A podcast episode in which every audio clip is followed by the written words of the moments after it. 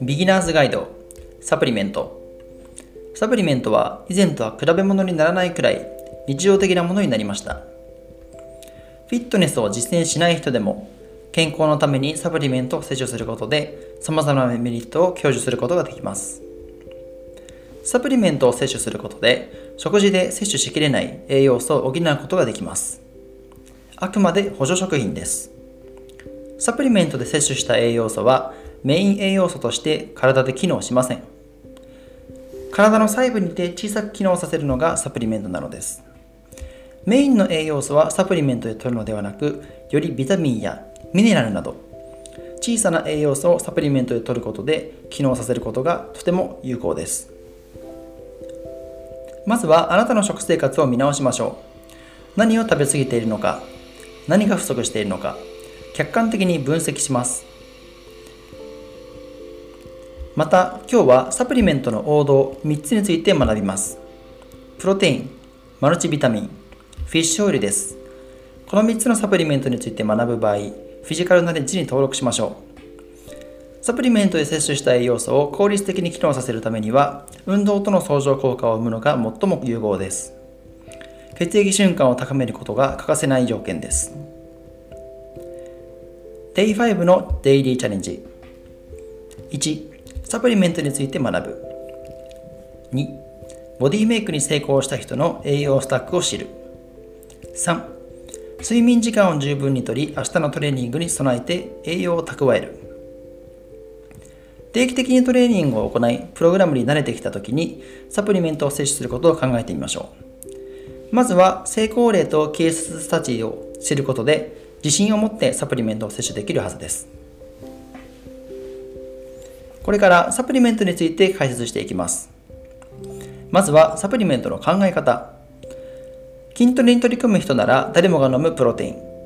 このプログラム登録者の中には飲んでいる人もいればそうでない人もいるはずです。しかし、筋トレをするならとりあえずプロテインを飲めばいい。そう考えているのなら、あなたは大切な部分を見落としてしまっています。なぜなら、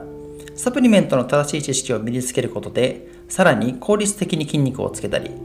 短期間で理想的な体を手に入れられるからです。つまり、サプリメントの知識はボディメイクの近道になります。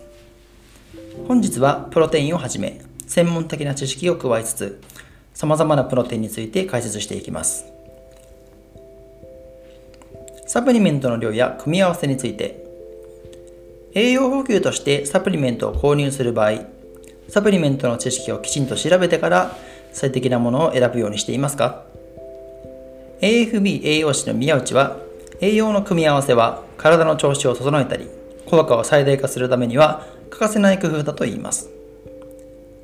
ですが、栄養だからといっても多ければ良いというわけではないです。また一方で少なすぎても問題があります。栄養成分の適量を把握しておくことがとても大切です。特にビタミンとミネラルは過剰症、過剰摂取によって引き起こされ引き起こされる症状や欠乏症、不足することで引き起こされる症状に陥りがちの栄養成分です。三大栄養素、タンパク質、脂質、炭水化物は日頃から摂取することができ、過剰になることも欠乏することも稀です。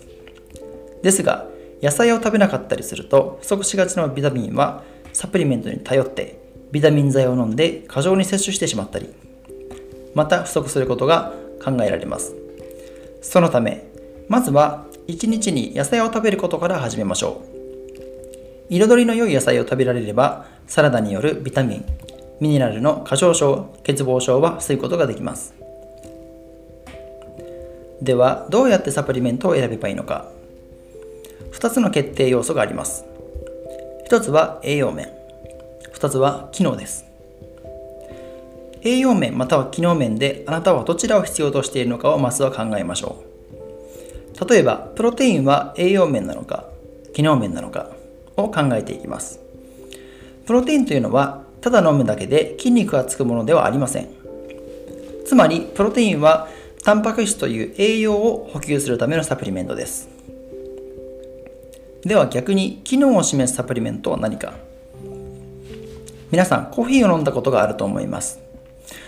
そしてコーヒーに含まれるカフェインはカロリーは実はゼロなんです栄養素ではなく覚醒効果や鎮痛効果のあるカフェインまたは有酸素運動と組み合わせることで脂肪燃焼効果。または筋トレと組み合わせることで筋力発揮の向上を効率化することもできます。機能的な役割を果たすサプリメントもたくさんあることを理解しましょう。Day5 ではサプリメントについて学びました。あなたに最適なサプリメントを Web で探してぜひ購入するのを検討してみてください。Day5 はこちらで終了します。